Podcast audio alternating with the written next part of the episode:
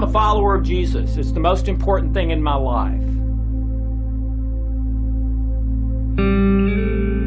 The most healing, healthy thing for the human brain is a belief in God and prayer.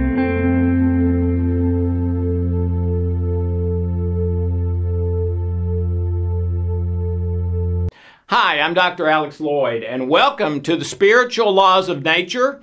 And this week we are on um, question number two of the series, The Five Questions. Okay, last last time we did What is the Meaning of Life? If you haven't seen that, I would watch it before this. I think it'd make more sense to you. This is the second one. What is your individual particular purpose in life?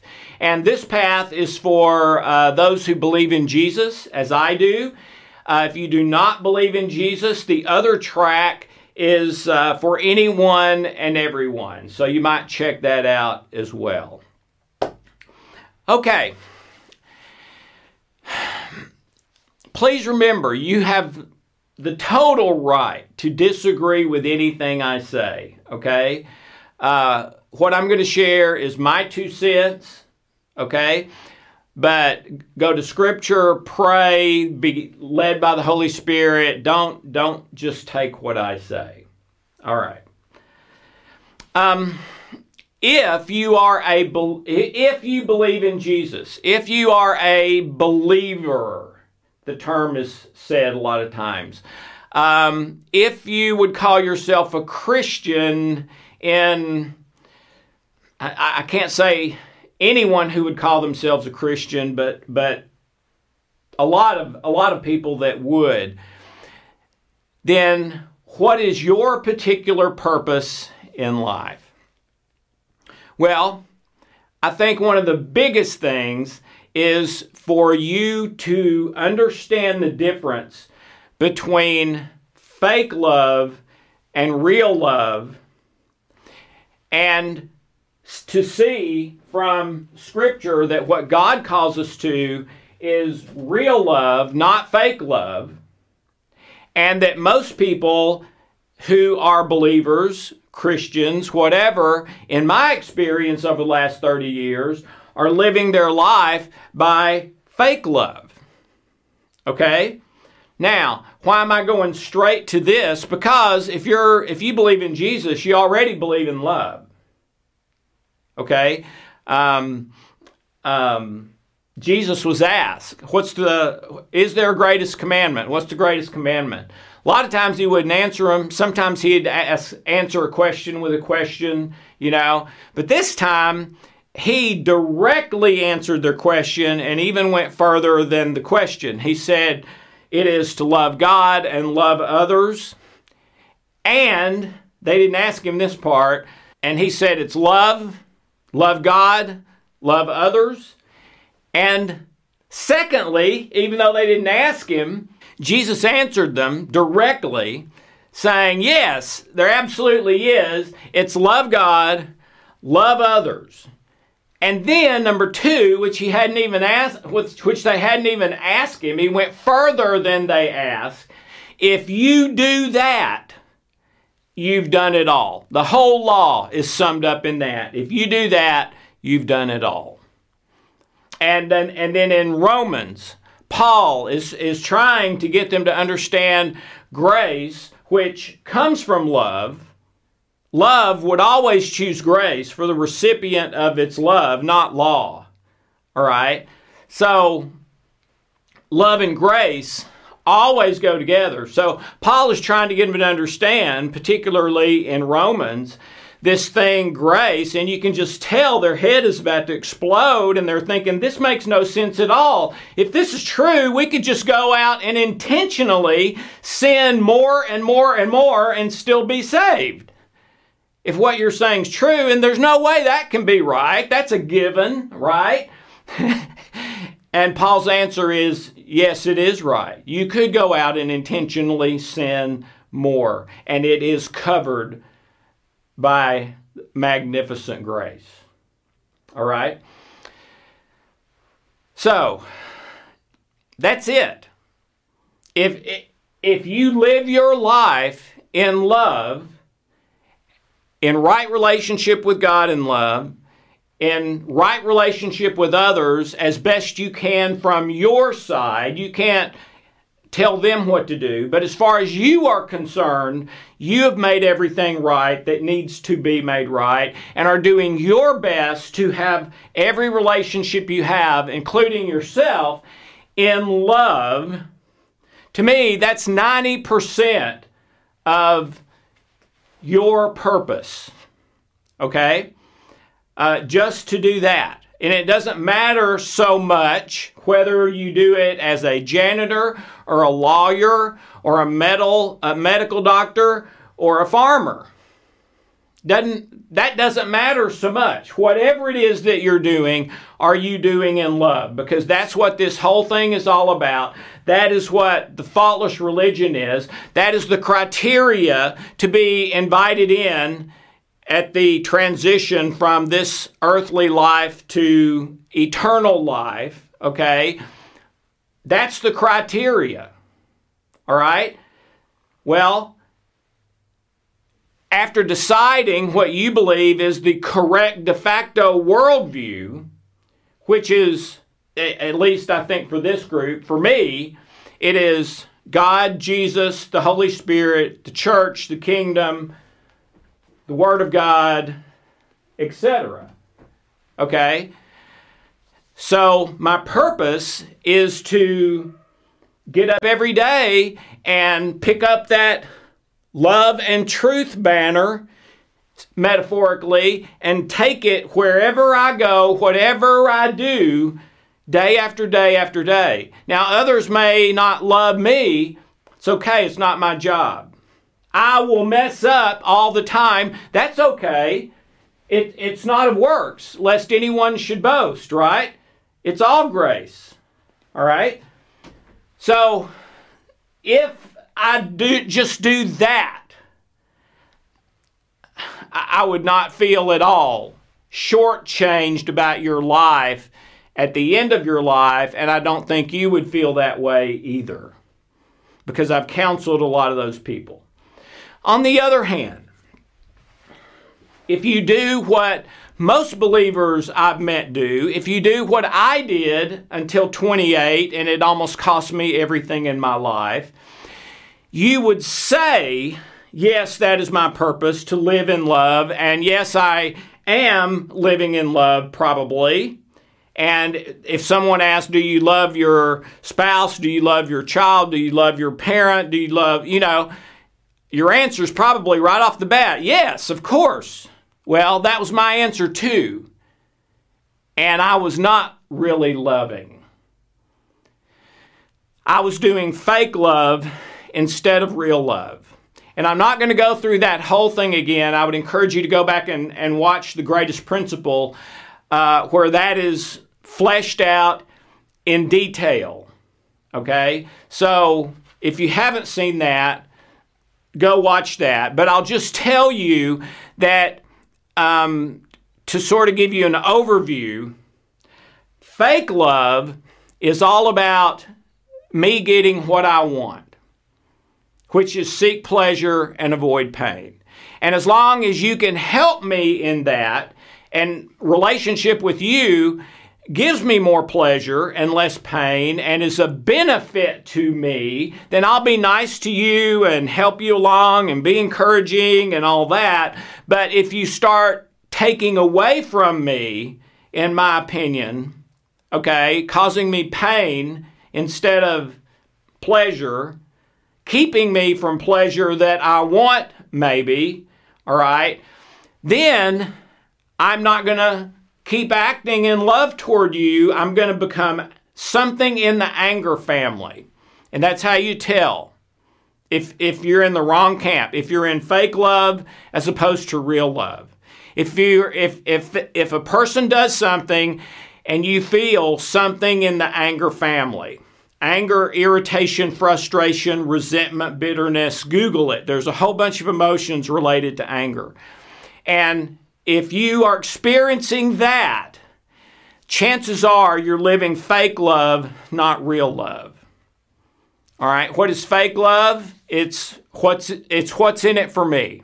I will love you as long as I have more pleasure than pain from loving you. But if you start causing me too much pain, I either withdraw and get away from you, or I just kind of start living my own life, even if we're in the same vicinity, because it works out better for me to do that some way. But it's really what's in it for me. All right? And you know if you're there by experiencing something in the anger family. All right? On the other hand, if you are truly committed to, to right relationship with God, Jesus, you're truly committed to living your life in love as best you can, what are the components of that? Well, most of you already know them, all right? Um,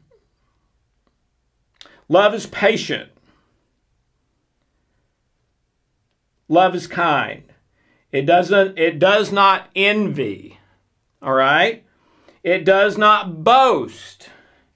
It is not proud. It is not rude. It is not self seeking. It is not easily angered. What are, well, then we are angered sometime? Yes, if it is a life or death situation, or if it's a situation that would anger God, godly anger, like if a child is being mistreated or something like that. But outside of that, if I experience anger, it means I'm in fake love, not real love. Okay, let's go on.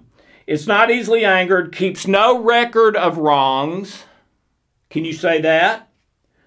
Love does not delight in evil, but rejoices with the truth. It always protects. It doesn't just ignore the issue or turn your back. It always protects, always trusts, always hopes, always perseveres. Love suffers all things, and love never fails. Okay, so are you living that kind of love that you will never give up no matter what? And even if they do something you do not want them to do, or they don't do something you do want them to do, do you not experience something in the anger family? Are you just sort of disappointed, but then right back to, but I, I want them to be happy, whatever they want. Or when they don't want to do what you want, is it something in the anger family? All right? In the anger family, most likely fake love, which is really pride and selfishness in disguise. All right? Disappointment and then right back to love, that's the love path. That's real love. Nothing held back, no plan B, no safety net no matter what it takes, no matter what are the circumstances or the results, forever, no matter what. So I would say that living real love instead of fake love, and that passage describes it, and as well as the things about the anger family. That's 90%, I would say, of your specific purpose. The other part is two things. Number one, the will and providence of God if, for your life, if He has a particular design for your life. And then the third one I would say is taking a look at yourself. All right? Uh, my wife, Hope, loves personality tests Myers Briggs, the DISC, Enneagram. Uh, she really enjoys those. In fact, uh, has thought many times about doing something like that professionally. She enjoys it so much. Yeah, take some of those. Uh, usually, after you take the test, it'll have a number of, pro- of professions or uh, working situations that you would be best at with that personality. Okay? Take two or three of them. They're usually pretty cheap. You can take them online now, stuff like that and see what they say that you would be good at or you would be best at. All right? Uh, take my emology test that diagnoses your unconscious to give you your strengths and your weaknesses in every area of life. Then ask yourself a couple of questions. Number one, what am I best at? Okay? What would other people say? So ask them. What am I best at, in your opinion? Okay? What do you love doing the most? I would ask yourself that, and I would ask others who know you really well. What does it seem like to you I love the most? Okay? And number three, what are your circumstances and opportunities? Okay? If you're in a third world country or, or you're just in a place where you've got to do whatever you can do to eat, certainly understand what you're best at and all that stuff probably needs to be put on hold for a bit. Okay? But do whatever that is that you're doing to eat, dig ditches, empty the trash, whatever, from a place of love. Okay? And let me tell you, you do that, you do something you don't enjoy doing, but you stay in a place of love, joy, and peace internally. Okay? Man, that is the high country of, of spiritual living. That is difficult to do. So, there's an opportunity maybe to exercise your spiritual muscles and grow. If you are not in a situation like that and you can kind of choose what you do to some extent, then yeah, check out all the possibilities. Ask yourself, what am I good at? Ask yourself, what am I best at? Ask yourself, what do I love or enjoy doing the most? And then maybe the last one, what do I internally, just sort of in my gut, in my body, what do I how do I feel the best there? What am I doing or thinking when I feel that? And write all those down. Take all of them into consideration and then take a first step. Doesn't mean you're going to be doing that 40 years of your life. I'm not at all doing what I started out doing. In fact, I've changed several times. I believe if you keep at it, you know, patiently, you will eventually get to a place where you are either loving what you do or doing what you love. Okay? But here's the important part to me your body, heart, mind, spirit are the most advanced frequency generators in the universe that far surpass any supercomputer or anything like that. Okay? And I would practice your feelings and thoughts, uh, control centers in here. And here's how you do it it's very simple. Um, let's take joy. I'd like to feel more joy. All right. Let me close my eyes. What are all the joy memories I can remember? And let me write them down and maybe even rank them and put a zero to 10. All right?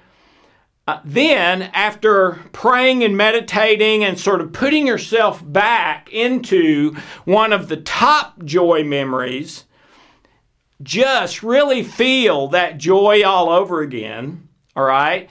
Then, quit thinking about those memories and ask your mind and heart to create the thoughts and feelings, the frequency of joy without me being conscious of those memories.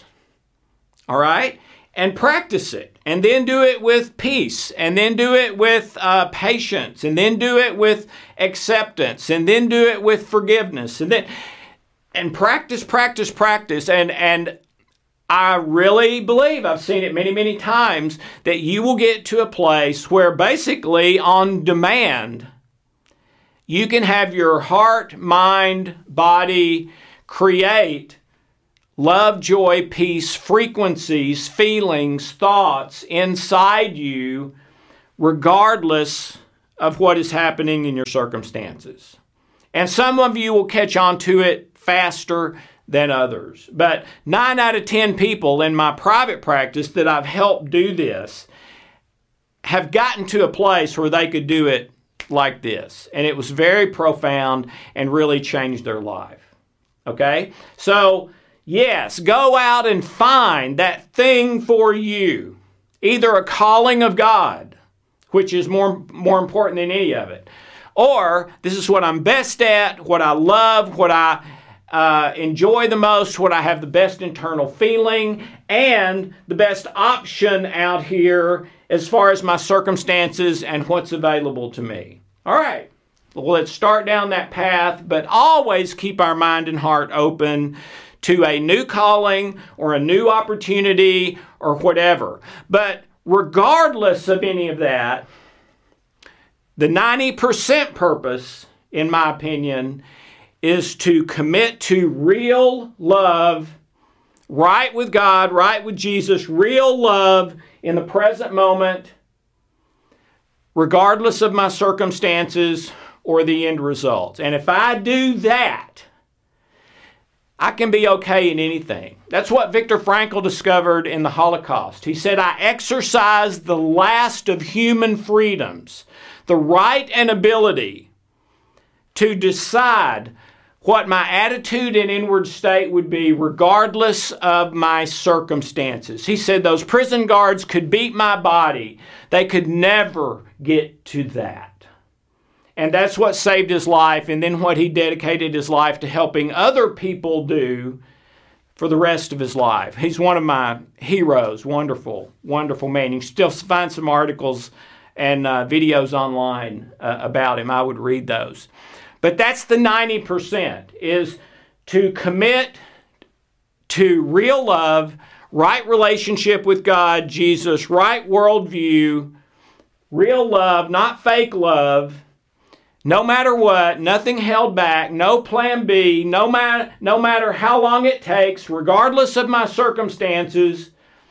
And am I experiencing anger or not? That that shows me, even if I don't know consciously, that unconsciously, whether I'm doing fake love or real love. All right? So um, I hope that's helpful.